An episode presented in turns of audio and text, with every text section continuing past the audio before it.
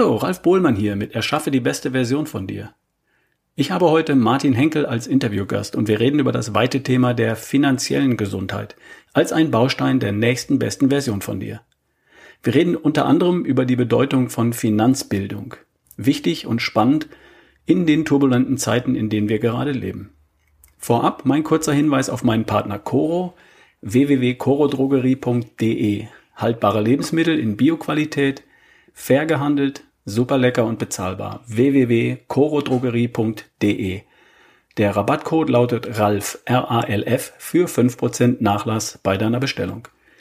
Und hier jetzt mein Gespräch mit Martin Henkel. Thema finanziell gesund. Viel Spaß. So, mein Podcast heißt Erschaffe die beste Version von dir. Und ähm, in der Regel geht es mir um Gesundheit, um Energie und Lebensfreude.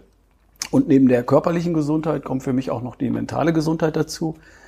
Und ähm, außerdem möchte ich mich auch sicher fühlen im Jetzt und Hier. Ich möchte mich abgesichert fühlen in der Zukunft. Also das Thema finanzielle Gesundheit. Das darf im Bereich Erschaffe die beste Version von mir in meiner Welt auch ein bisschen Platz finden. Und äh, dafür brauche ich Unterstützung. Dafür habe ich heute Martin Henkel von Checkpoint Finanz aus Berlin.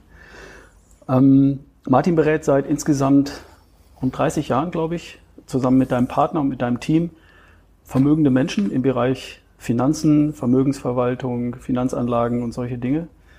Dein Team, Martin, das sind äh, nicht nur Finanzexperten, sondern auch zum Beispiel Steuerfachleute und, und Rechtsanwälte, Juristen, um die Leute wirklich auch umfassend beraten zu können. Und ähm, in dem Bereich hast du also seit drei Jahrzehnten eine Menge Erfahrung gesammelt. Ähm, ja, ich möchte, möchte hier im Podcast auch eines noch klarstellen. Du bist nicht hier, um, um Kunden zu gewinnen oder irgendein Produkt, ein Buch, ein Seminar, ein Kurs oder sowas zu bewerten, es geht dir darum, einfach dein Wissen ähm, weiterzugeben hier im Podcast. Das nur für die Hörer, damit da keine falschen Ideen aufkommen. Hallo Martin, jetzt erstmal begrüße ich dich. Danke, dass du dir Zeit genommen hast heute. Ja, hallo Ralf. Schön, hier mit dir zusammen diesen Podcast heute gestalten zu dürfen. Ja, ich freue mich. Martin, gib uns doch mal ein Stimmungsbild aus dem Thema, äh, aus der Finanzwelt. Wir haben im Vorgespräch schon mal ein bisschen drüber gesprochen und du hast gesagt, da gibt es eigentlich einiges zu erzählen, was vielleicht nicht jedem so klar ist. Ja, also unzweifelhaft äh, findet der Podcast ja zu einer ganz besonderen Zeit äh, statt. Äh, man kann fast sagen, Zeitenwende, Paradigmenwechsel. Es sind schon Rahmenbedingungen und ich glaube, die meisten spüren es auch, dass äh, doch etwas anders ist, als man es vielleicht aus den letzten Jahren, vielleicht sogar Jahrzehnten gewöhnt ist. Insofern haben wir schon äh, an vielen Stellen sehr, sehr besondere Zeiten. Bestimmte Dinge merken wir ganz unmittelbar. Ja, Habeck hat gerade äh, die Alarmstufe, Notfallstufe Gas, äh, die Stufe 2 ausgerufen, also so ein Thema Energieknappheit, Engpässe bei Lebensmitteln, Mangel an Rohstoffen. Also es sind Dinge, die wir vordergründig spüren, aber es steckt eine ganze Menge mehr dahinter. Hm. Dazu kann man sagen, heute ist der 23. Juni 2022. Das Video wird ja auch später noch geschaut oder der Podcast wird später noch gehört. Darf man vielleicht dazu erwähnen, wo wir gerade sind heute. Mhm. Ähm, Ende Juni 2022. Und hm. ähm, aus deiner Erfahrung haben die Leute denn diese Risiken auf dem Schirm und, und welche sind das konkret? Ja, also ich glaube, es gibt Risiken, die die Menschen unmittelbar wirklich erfahren und äh, vor denen der ein oder andere vielleicht auch Angst und Sorge hat und die hat er vielleicht auch im Blick. Äh, ich glaube, vieles, was etwas längerfristig äh, wirkt oder was vielleicht nicht ganz so vordergründig zu sehen ist, haben natürlich natürlicherweise weniger Menschen im Blick. Und ich sage mal, ich hatte es schon gerade gesagt, das, was wir ganz unmittelbar spüren, ist eben eine Energieknappheit. Wir lesen von Ressourcenknappheit. Wir lesen von Knappheit von Lebensmitteln, auch wenn wir das hier in Deutschland äh, tatsächlich real kaum spüren, außer vielleicht bei etwas Öl und etwas Nudeln, aber äh, das ist auch ein Stück weit natürlich hausgemacht. Mhm. Äh, wir haben die meisten sicherlich gelesen von äh, zusammenbrechenden Lieferketten, die maßgeblich natürlich auch mit der chinesischen Corona-Politik zusammenhängen. Äh, China ja als die Werkbank der Welt und inzwischen auch als Produktionsstandort der Welt für viele, viele Produkte unersetzlich. Mhm. Wenn dort in den Häfen nicht mehr abgefertigt wird, dann hat das einfach weltweite Auswirkungen, gestörte Produktionsprozesse insgesamt. Äh, dann glaube ich, etwas, was viele schon sehr live inzwischen spüren, sind Inflationsraten, äh, die die allermeisten Menschen, die heute leben, so noch nicht kennengelernt haben. Wir haben uns einfach daran gewöhnt, dass Geld nur sehr, sehr langsam sich entwertet, gefühlt für die meisten sich gar nicht entwertet. Und jetzt lesen wir plötzlich von Inflationsraten von knapp acht Prozent.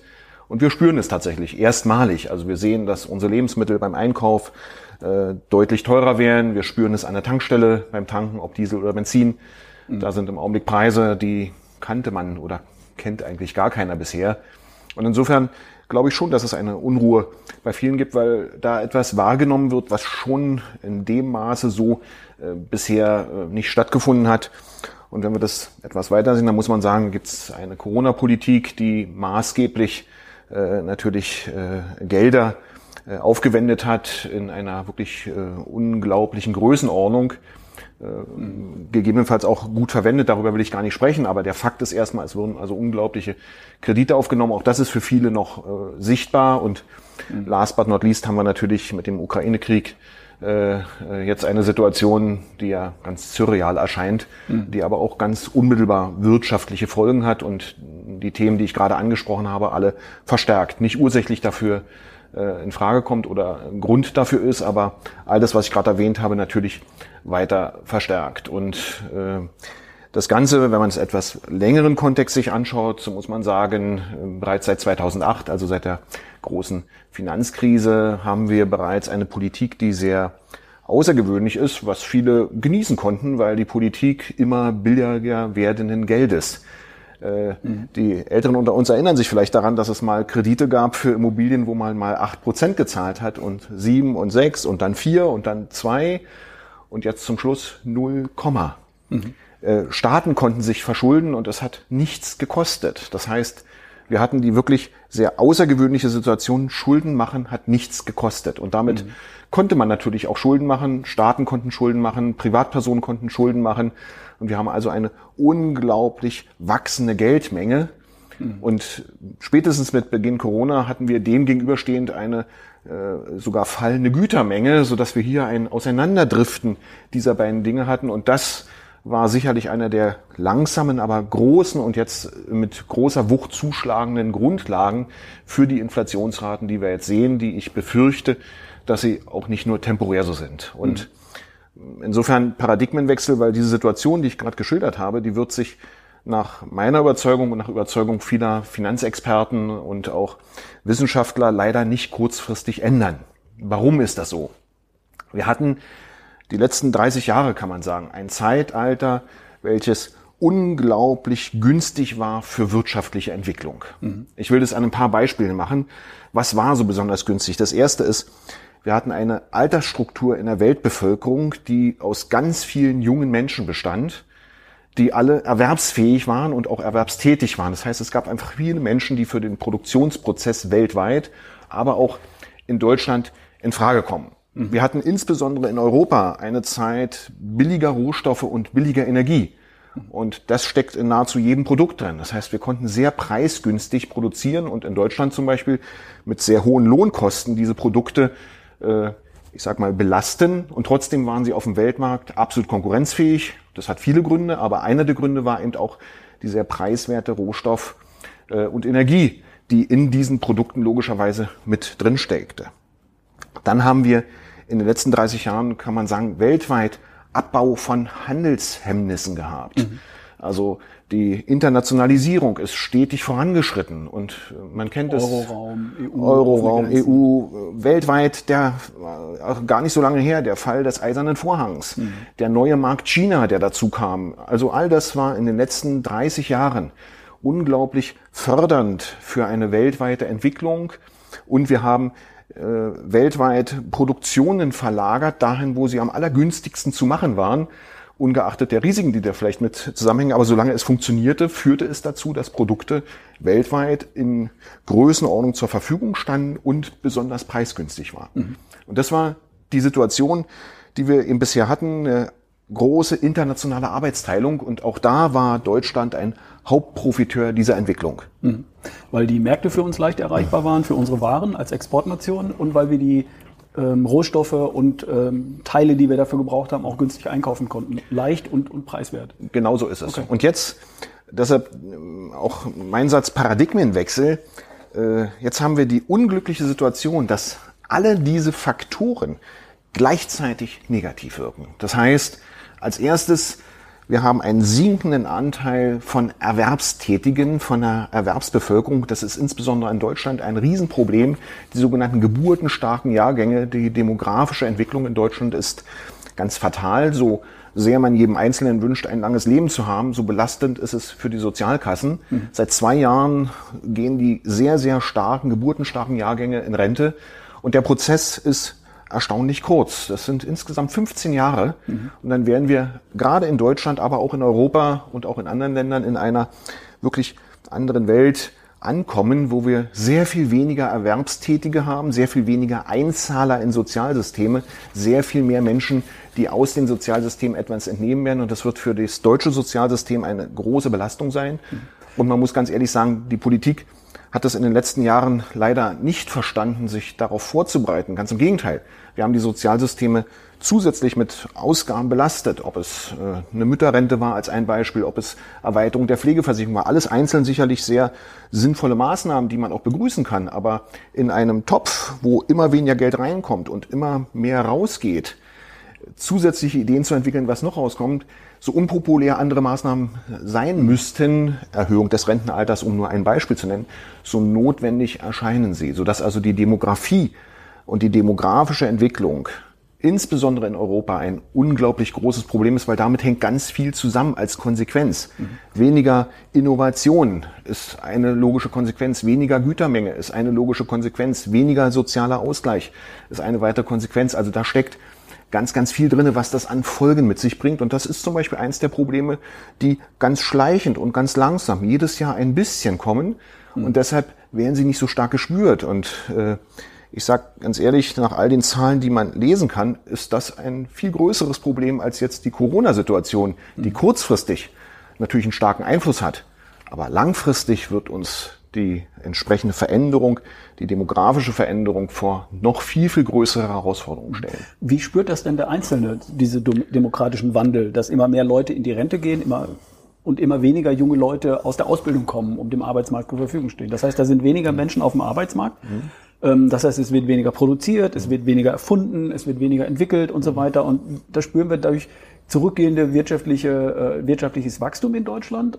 Ja, also wir spüren es, ich sag mal, ganz direkt spüren es, wenn man heute einen äh, Handwerkerbetrieb fragt, wie gut er Nachwuchs findet. Du, dann wird er dir, dann wird er sagen, es gibt keinen Nachwuchs, äh, es mhm. gibt einfach keinen.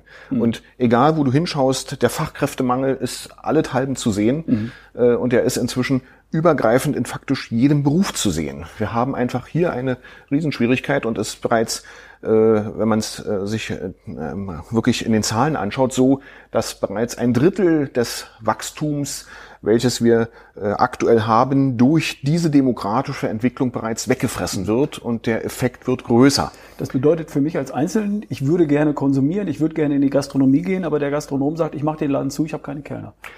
So ist es. Genau das ist das, was wir gerade erleben. Man hat eben nicht mehr das passende Personal oder das notwendige Personal. Und auch das ist natürlich ein Thema, was jetzt durch Corona vielleicht wiederum verstärkt wurde, mhm. weil man in bestimmten Berufen festgestellt hatte, Mensch, man war von Lockdowns betroffen, man konnte hier nicht arbeiten. Mhm. Man hat sich vielleicht Alternativen gesucht, die vielleicht auch etwas weniger körperlich anstrengend war. Alles individuell sehr ja. verständliche Konsequenzen, mhm. aber es wird eine doch deutliche Veränderung an der Stelle geben. Mhm. Und unterm Strich bringt all das weniger Nachfrage, weniger Wohlstand, hm. Und insofern Paradigmenwechsel. Wir werden uns doch, glaube ich, auch etwas längerfristig auf Wohlstandsverluste einstellen müssen. Hm.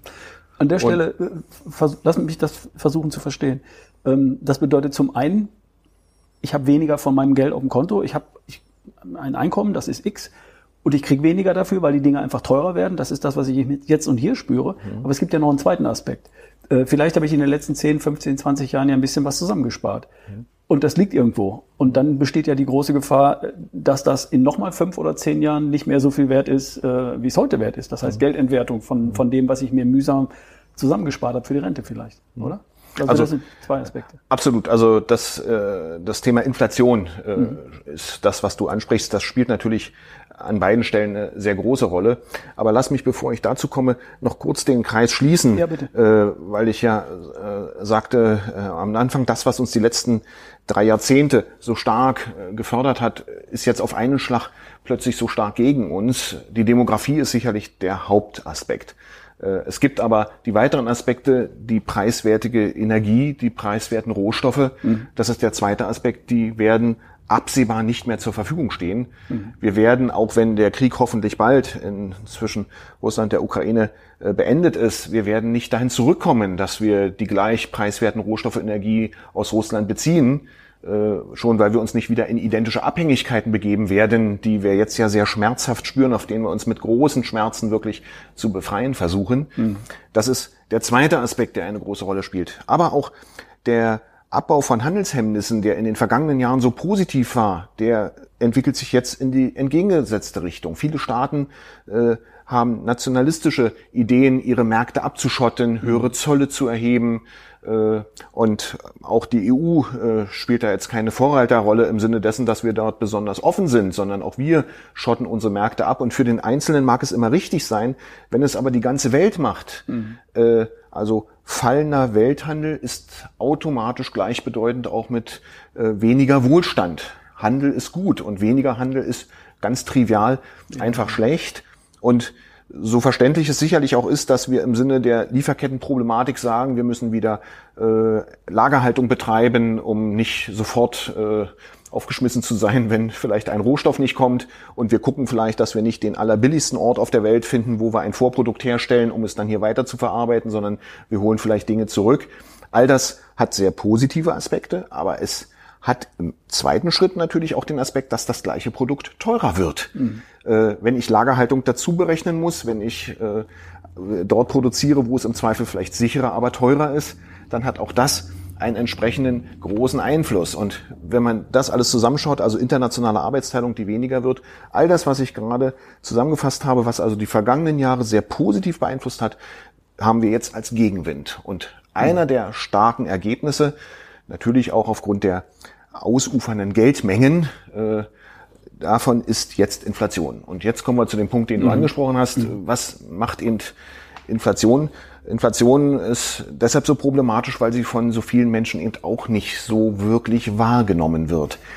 Äh, ich sag mal, sie ist eben typischerweise schleichend und sogar wenn sie so wie lange Jahre nur zwei oder drei Prozent betrug, dann sind es auf zehn Jahressichten auch 20 bis 30 Prozent plus Zinseszins, also etwas mehr. Auch das ist ja auf zehn Jahre eigentlich eine große Zahl, mhm. wird aber von den Menschen nicht so empfunden. Mhm. Wenn wir jetzt Inflationsraten haben, die drohen zweistellig zu werden, dann sind wir natürlich plötzlich in Geldentwertungen, die bei 25, bei 30, bei 35 Prozent in drei, in vier, in fünf Jahren äh, eintreten.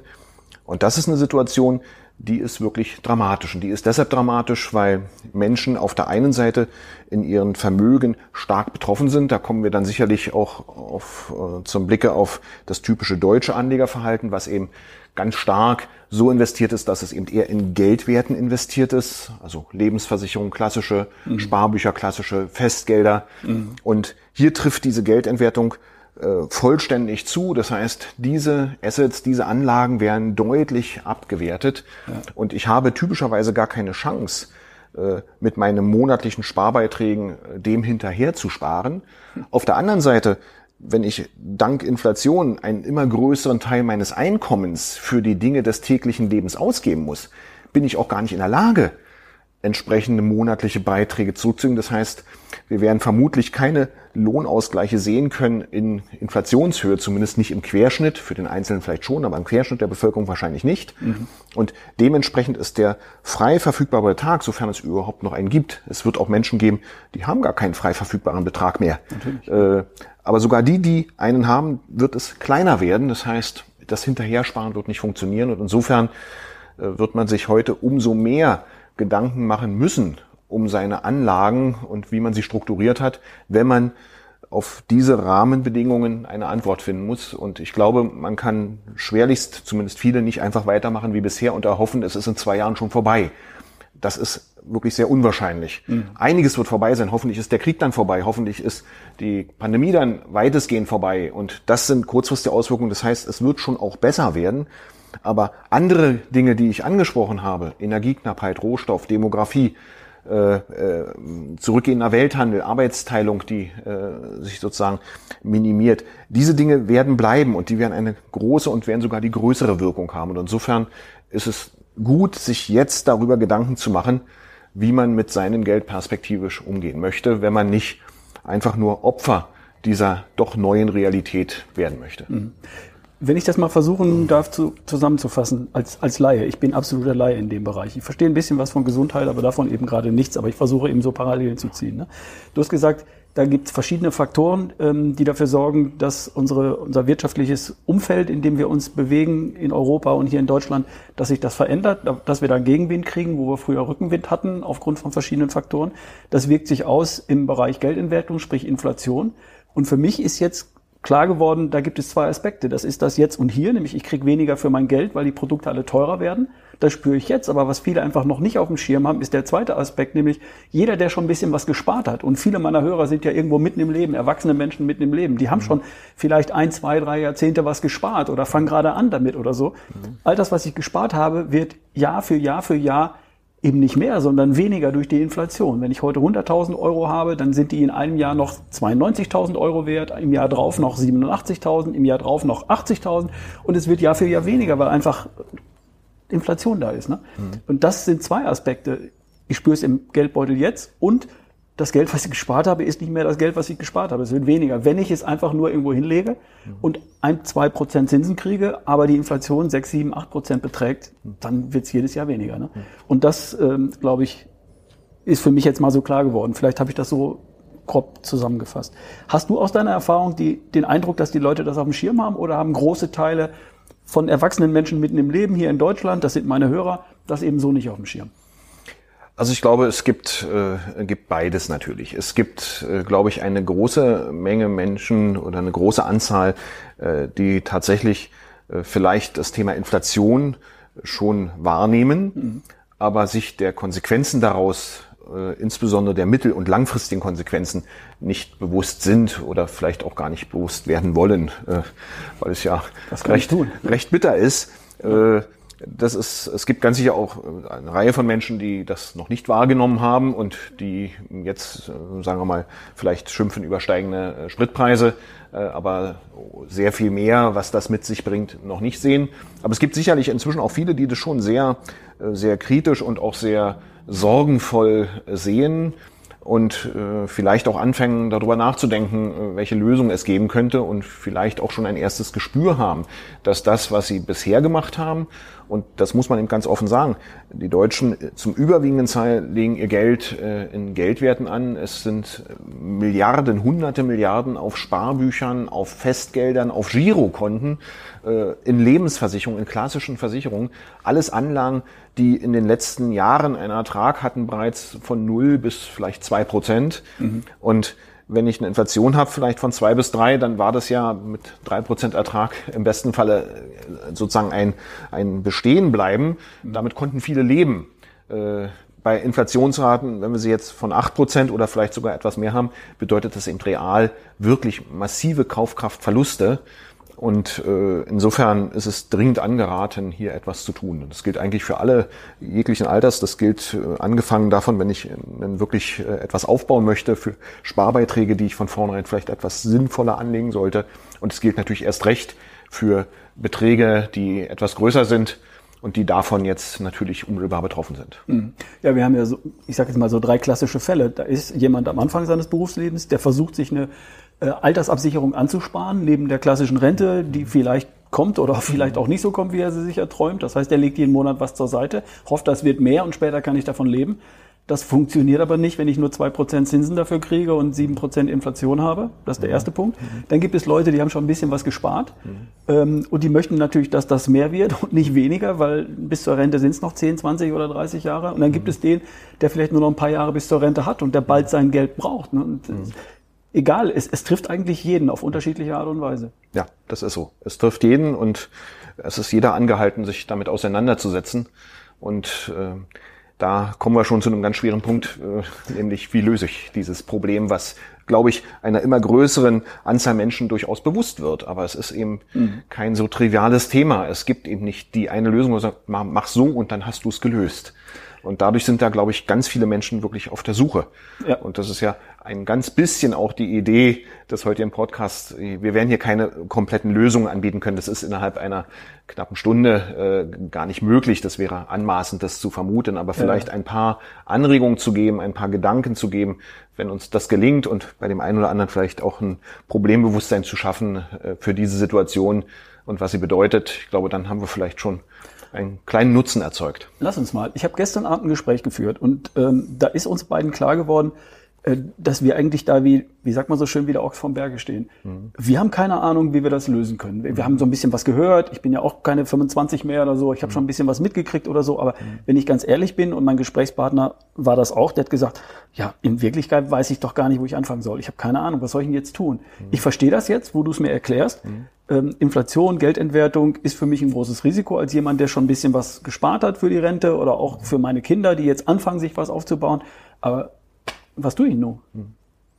Ja, und ich hatte es ja schon angedeutet, leider gibt es keine simple Antwort. Also äh, wie sieht, das wär, denn, wie sieht denn die komplizierte aus? Wie sieht die komplizierte? Das wäre so schön, gäbe es eine simple ja, Antwort, aber vielleicht wäre es auch nicht schön, dann hätte ich vielleicht weniger zu tun.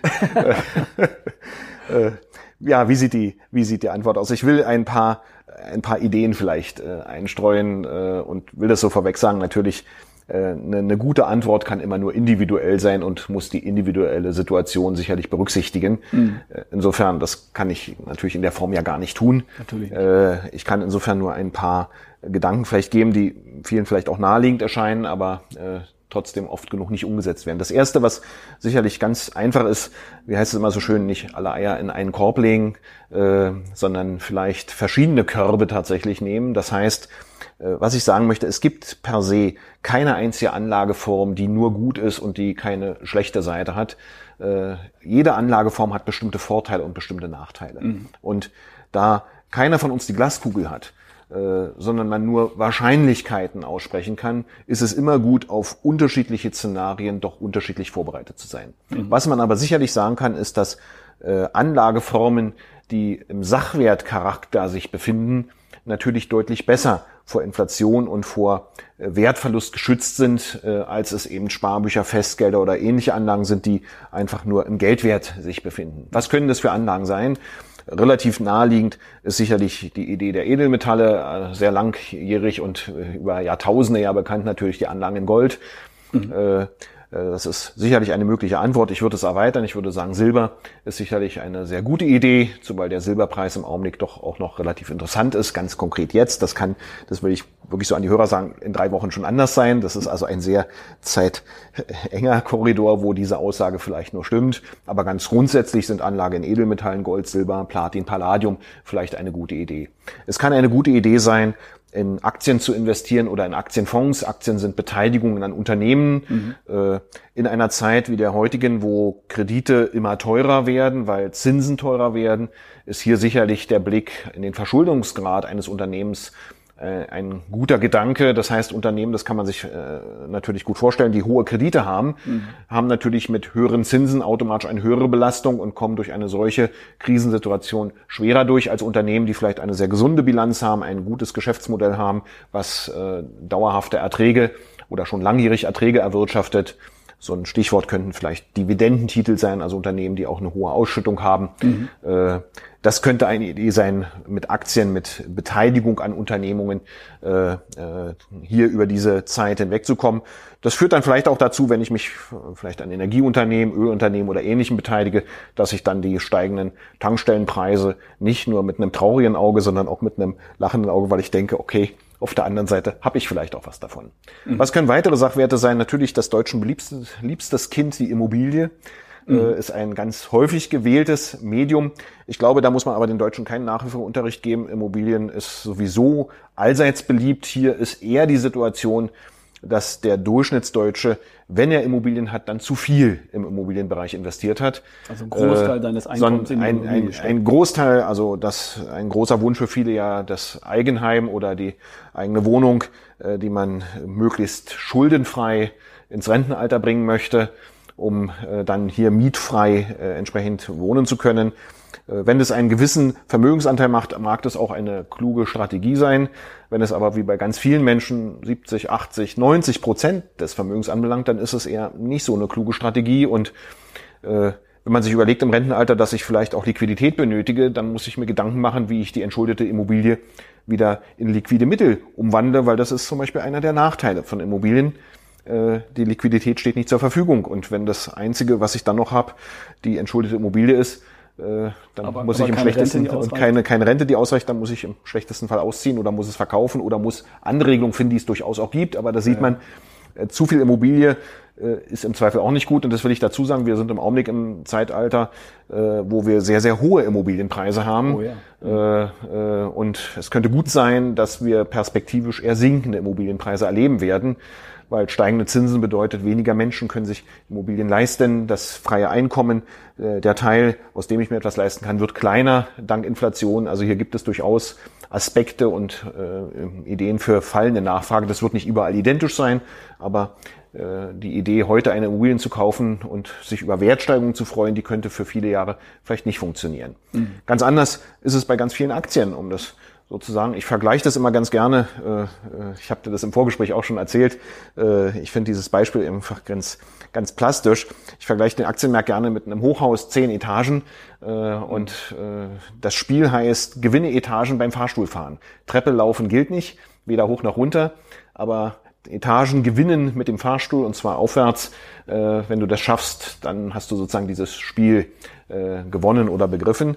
Und äh, was man im Augenblick sagen muss, ist, der Fahrstuhl äh, simuliert sozusagen die Aktienmärkte. Der fährt halt immer hoch und runter zwischen dem Erdgeschoss und der zehnten Etage. Mhm. Manchmal auch nur bis zur achten, manchmal auch nur bis zur zweiten.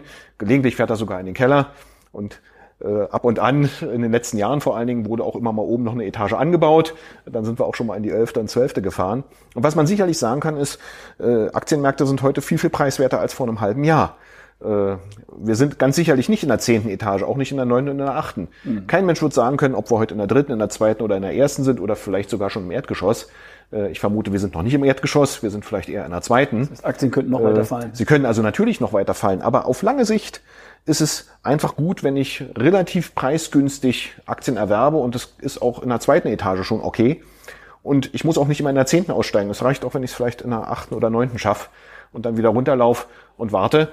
Und der typische Anleger verhält sich an der Stelle genau verkehrt herum. Immer dann, wenn die Zeitungen schreiben, jetzt mit Aktien viel Geld verdienen und alles ist ganz wunderbar und die Stimmung ist herrlich, dann investieren Menschen. Mhm. Dann sind wir aber meistens schon irgendwie in der neunten oder zehnten Etage.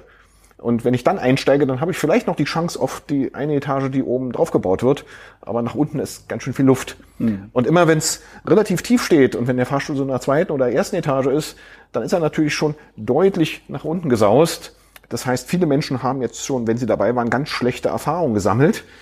Und dann heißt das überall Panik und äh, äh, verlasse sozusagen das sinkende Schiff, wer immer das noch kann, aber es sinkt nicht. Äh, typischerweise äh, fährt der Fahrstuhl irgendwann wieder nach oben. Und mhm. wer also einen etwas längerfristigen Horizont hat, der macht also heute sicherlich mit ersten Investments, vielleicht nicht mit allem All-in, aber doch mit ersten Positionen äh, ausgewählter Unternehmen schon äh, vieles sehr, sehr gut auf mittlere Sicht äh, und hat eine Chance, vor allen Dingen diese Inflation zu schlagen und sein Geld damit zu erhalten und vielleicht sogar ein Stück Ertrag zu erzielen. Mhm. Es gibt aber auch weitere Sachwerte, die ich nicht unerwähnt lassen möchte.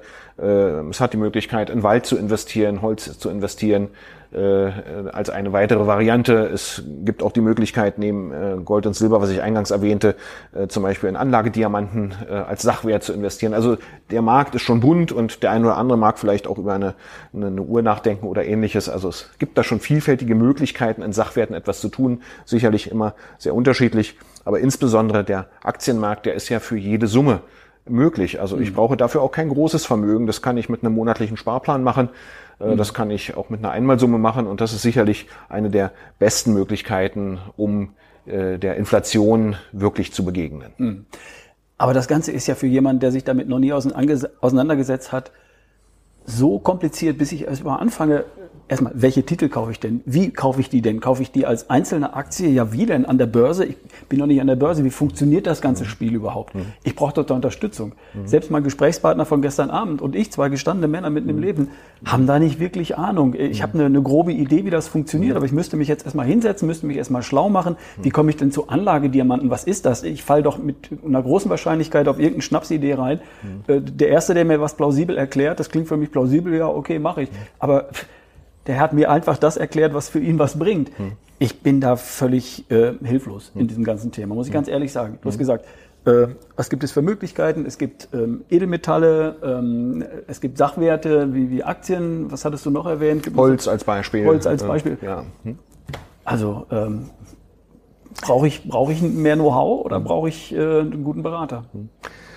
Ich sag mal, äh, das ist genau das Problem. Es ist eben nicht trivial, es ist nicht einfach und es ist eben auch nicht in drei Minuten zu erklären, wie man es richtig macht. Und äh, insofern, wie in vielen anderen Dingen, will ich es gut machen, werde ich mich damit ein Stück weit auseinandersetzen können und müssen. Ähm, äh, Du machst ja einen Podcast, wo es darum geht, wie man sportlich fit bleibt, äh, wie man sich gesund ernährt, äh, wie man gut atmet, wie man das ein gutes Mindset vielleicht bekommt wenn wir hier Sport oder Ernährung als Beispiel nehmen, wenn ich mich damit eine Stunde im Jahr beschäftige, dann wird das nicht helfen. Äh, dann wird es wenig bringen. Ich werde es dauerhaft machen und dann werde ich irgendwann eine Ahnung haben, welcher Sport für mich gut ist, was ich machen muss, was ich beachte. Und trotzdem kann ich mir dann gelegentlich vielleicht mit einem Trainer weiteres Know-how dazu holen, aber ich habe eine Grundidee, wie es funktioniert. Und umso weniger ich davon Ahnung habe, desto eher äh, wird man mir irgendeinen Quatsch erzählen können. Und genauso ist es bei Ernährung. Ich werde mich, werde vielleicht nicht zum Starkoch werden müssen, aber wenn ich mich mit Zutaten auseinandersetze, mit äh, Inhaltsstoffen auseinandersetze, dann habe ich immer mehr eine Idee und ein Gefühl und ein Wissen darüber, was mir gut tut und was gut ist und was es vielleicht weniger ist. Und ein Stück weit ist das leider in Finanzdingen auch so. Äh, man muss einfach sehen, die Situation, natürlich kann man ganz einfach zu einem Berater gehen, aber ganz oft hat der Berater natürlich auch eine eigene Interessenslage, die sehr häufig nicht deckungsgleich ist mit der Interessenslage des Mandanten. Weil der Berater verdient im besten Fall eine Provision an dem, was er vermittelt. Provisionen sind in Deutschland extrem unterschiedlich. Es gibt Produkte mit sehr hoher Provision, es gibt Produkte mit niedriger Provision. Es könnte sein, dass man vielleicht ein Produkt mit einer höheren Provision bevorzugt. Ich will das auch gar keinem unterstellen, aber das Bezahlungssystem ist nicht unbedingt darauf aufgelegt, besonders gute Beratung zu fördern, jedenfalls nicht per se. Äh, Es gibt Interessen der Organisationen im Zweifel, die dahinter stehen, Banken, Versicherungen und so weiter, die natürlich erstmal grundsätzlich sogar, ich sag's mal ganz trivial, ein entgegengesetztes Interesse haben. Man möchte mir etwas verkaufen, wo man eher gut dran verdient. Natürlich will man vielleicht auch die Interessen des Mandanten schon mit beachten, aber es ist hilfreich, selber etwas zu wissen. Und wenn man es sich anschaut, jeder oder viele Menschen arbeiten 40 Stunden die Woche, 160 Stunden im Monat, äh, um äh, monatlich ein Salär äh, dafür zu erhalten. Und wie wenig Menschen würden eine Stunde in der Woche äh, äh, sozusagen investieren, um sich darüber Gedanken zu machen, äh, was man mit dem verdienten Geld sinnvoll anstellen kann. Und ich würde behaupten wollen, es ist nie einfacher als heute gewesen, oder es ist äh, wirklich ganz, ganz äh, äh, gut möglich, heute Finanzbildung zu bekommen. Ich muss bereit sein, ein Stück weit Zeit zu investieren. Es gibt sehr gute Bücher, es gibt ganz sicherlich äh, die Möglichkeit, per YouTube sich vieles per Video anzuschauen. Es gibt sicher ganz viele Podcasts äh, zu dieser Thematik. Ich gebe zu, ich habe mich jetzt selber damit noch nicht intensiv auseinandergesetzt. Äh, äh, was ist, was man da machen kann, das äh, habe ich, äh, ist vielleicht sogar eine Idee, mal im Nachgang zu gucken und das mal nachzuliefern. Was wäre vielleicht ein gutes Buch? Ich selbst habe keins geschrieben. äh, insofern, äh, aber ich glaube, es ist einfach notwendig, ein gewisses Grundwissen sich selber anzueignen, um Basisfehler zu vermeiden. Basisfehler, zum Beispiel, dass Menschen Angst vor den falschen Dingen haben. Menschen haben Angst, bei Aktien Verlust zu machen vor Schwankung und haben keine Angst vor Inflation. Menschen haben Angst vor Dingen, die ganz kurzfristig passiert sind. Auch das ist menschlich verständlich. Das, was in der letzten Woche, im letzten Monat, im letzten halben Jahr passiert ist, hat einen viel größeren Einfluss auf mein Handeln als das, was mittel- und langfristig passiert. Zu sagen, du wirst mit diesem Aktienfonds auf Sichtweise von fünf, von sieben, von zehn Jahren hochwahrscheinlich sehr gutes Geld verdienen können, wird überlagert von der Sorge, kurzfristig in den letzten vier Wochen hatte ich aber eine große Schwankung. Äh, als Beispiel. Und so gibt es ganz viele Ängste, wo man ganz Grundsätzliches äh, richtiger oder falscher machen kann. Und mhm. mit einer entsprechenden Finanzbildung kann man Dinge nicht nur richtiger machen, sondern man kann gelassener auf die Situation reagieren. Mhm. Also wir zum Beispiel sind im Augenblick, um das äh, dazu zu sagen, natürlich in der allgemeinen Situation, wenn man es persönlich betrachtet, haben wir große, große und schwierige Rahmenbedingungen und die machen mich persönlich durchaus betroffen. Wenn ich es aber ganz losgelöst davor, davon auf die Finanzmärkte betrachte, dann entsteht im Augenblick auch eine sehr große Chance. Mhm. Also ich kaufe lieber etwas, wenn ich es mit 50, 60, 70 Prozent Nachlass kaufen kann. Und das kann ich heute im Vergleich zu einem halben, vor einem halben Jahr. Das ist ein interessanter Aspekt, weil aus den ganzen Risiken, die du jetzt dargestellt hast oder die wir hier aufgearbeitet haben, ergeben sich ja immer auch Chancen. Du hattest mir im Vorgespräch erzählt, ähm, von einer bestimmten Aktie, ich will sie jetzt hier nicht nennen, die jetzt im Moment 70, äh, 80 Prozent ihres Wertes von vor einem Jahr verloren hat. Die ist mit der Corona-Krise, weil sie eben in das Thema gut reingepasst hat, Homeoffice und so weiter, gut nachgekauft worden. Das heißt, der Aktienkurs ist stark gestiegen. Plötzlich verkaufen Leute in Panik, jetzt gerade, weil die Aktienkurse fallen. Alles ohne Rücksicht auf Qualität. Einfach weil sie gesagt haben, oh, ich habe Aktien gekauft, jetzt gehen die runter, ich verkaufe sie schnell. Mit Verlust jetzt verkauft. Ähm, aber diese Aktie hat trotzdem Substanz. Die Firma hat jetzt zwei, dreimal mehr Kunden, als sie vor der Corona-Krise hatte, ist nicht verschuldet. Das heißt, es ist eine Aktie mit viel Qualität. Und wer jetzt äh, ruhigen Blutes an die Sache rangeht, der sagt, die halte ich doch jetzt, ich kaufe sogar nach, weil jetzt im Moment ist sie günstig, aber die hat Substanz. Und viele Leute, die sich damit nicht professionell auseinandersetzen, haben das Know-how nicht, verkaufen aus Panik und äh, reagieren zyklisch, weil jetzt gerade alle verkaufen, verkaufe ich lieber auch, bevor ich noch mehr verliere und realisieren dann einen Verlust statt einen Gewinn. Ne? Also da braucht es doch einfach auch ähm, ein gewisses Know-how, eine gewisse Ruhe und Gelassenheit oder auch eine professionelle Unterstützung, oder? Mhm. Also ich sage, dieses, das, was du gerade ansprichst, dieses antizyklische Verhalten ist, ist in der Theorie so offensichtlich und so einleuchtend und praktisch so schwer umsetzbar. Sogar für Profis immer wieder schwer umsetzbar und man muss sich immer wieder deutlich machen, äh, wie langfristig die Dinge funktionieren. Und es schmerzt, weil man so anders handelt, als die meisten anderen Menschen um einen herum handeln. Ja. Und das fällt Menschen ja immer schwer, das ist ja auch äh, sich anders zu positionieren. Eine Aber, steigende Aktie zum Beispiel ja. zu verkaufen, weil ich das Gefühl habe, oh, die steigt schon ziemlich lange. Irgendwann wird die auch mal wieder runter. So, ne? Oder eine fallende Aktie zu behalten. Das ist, ist widerstrebt einfach unserer Natur. Ja, aber es ist absolut richtig, sich antizyklisch zu verhalten. Nicht pauschal, aber individuell ist das ganz sicherlich ein, ein richtiges Verhalten. Und das muss man klar sagen. Äh, wenn wir, und was hoffen wir alle, äh, davon ausgehen, dass die Welt sich weiterdreht, dann werden wir irgendwann bessere Zeiten haben. Und bessere Zeiten führt auch an den Märkten zu besseren Bewertungen. Mhm. Und äh, wer vor einem halben Jahr sich getraut hat zu kaufen, der sollte sich heute gleich dreimal trauen, etwas zu kaufen. Und wer noch nie etwas an den Aktienmärkten getan hat, für den ist es gerade ein ziemlich guter Einstiegsmoment, auch wenn es ganz verrückt klingt und einem rumherum erklären, wie verrückt.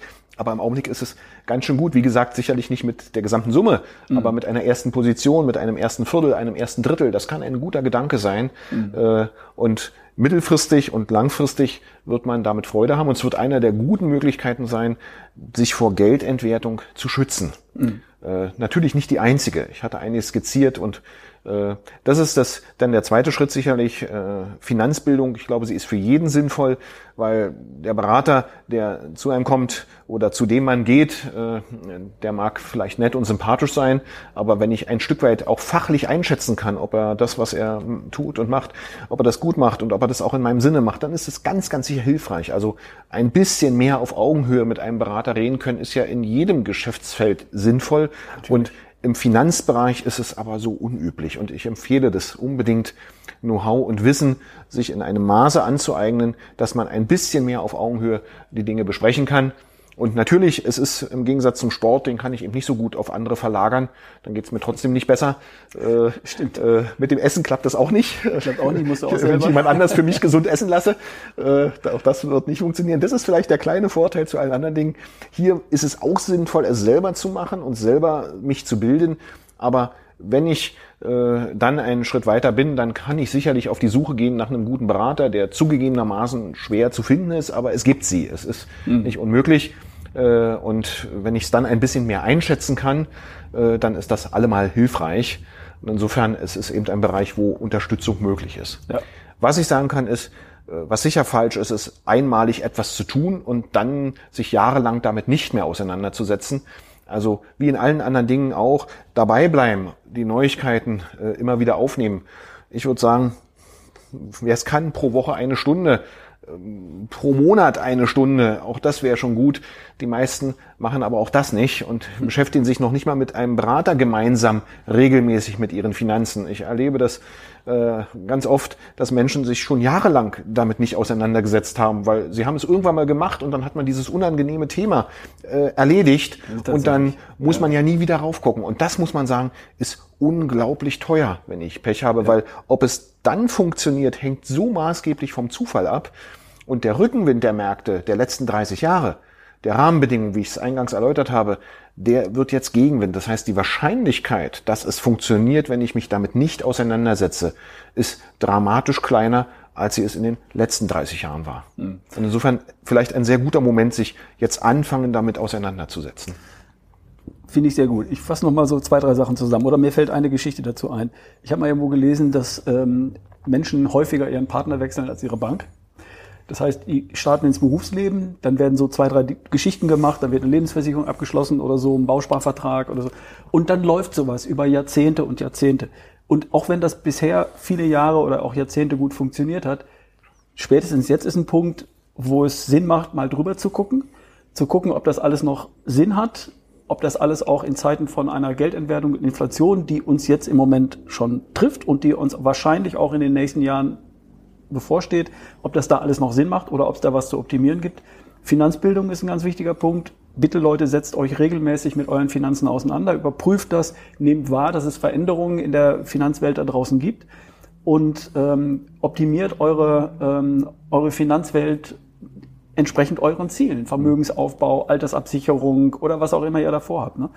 und äh, sucht euch im Zweifel da ähm, gute Berater. Und wenn ihr ein kleines bisschen Finanzbildung betrieben habt, könnt ihr einen guten vom schlechten Berater auch unterscheiden. Könnt ihr schauen, ob er äh, euer Portfolio so aufteilt, dass alle Klassen enthalten sind, so dass ihr nicht, wenn eine Klasse plötzlich mal äh, leidet, äh, alles verliert. Wie zum Beispiel, wenn nur die Immobilien plötzlich an Wert verlieren mhm. oder nur Aktien an Wert verlieren oder nur Geldentwertung passiert und mein Sparkonto oder meine, meine Sparanlage, mein Tagesgeld plötzlich entwertet wird, sodass wenn solche Dinge beachtet werden, dann liegt ihr schon mal ein Stück weit richtiger, als mhm. äh, wenn er es einfach gar nicht tut. Mhm. Augen zu machen ist keine Lösung. Mhm.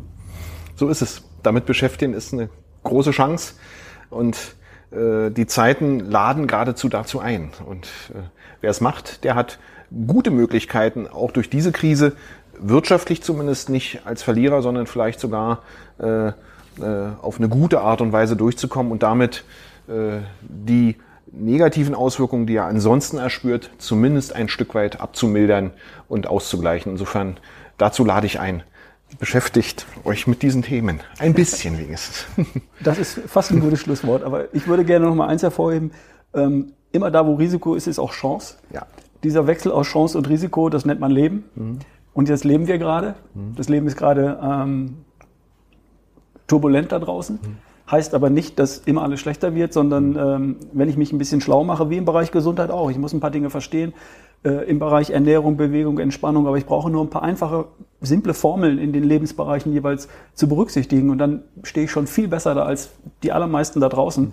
Das ist das, was ich in meinem Podcast üblicherweise vermittle. Erschaffe die beste Version von dir und erschaffe sie nicht nur äh, körperlich gesund, sondern auch mental gesund und bitte auch finanziell gesund. Setz dich damit auseinander lerne, wie es grundsätzlich funktioniert, such dir die richtigen Berater und die richtige Strategie, die zu dir passt. Und dann klappt es auch mit dem Nachbarn, oder? Genau so ist es. Lieber Martin, ähm, wir haben jetzt eine Dreiviertelstunde geplaudert ungefähr. Ähm, ich danke dir für deine Zeit, dass du die, die Zeit genommen hast, uns hier ein bisschen was dazu erklären. Ähm, falls jemand Kontakt aufnehmen möchte, bitte über mich, ich gebe das dann weiter. Dankeschön und ja, bis zum nächsten Mal. Ja, es hat mir Spaß gemacht. Bis zum nächsten Mal. Danke auch.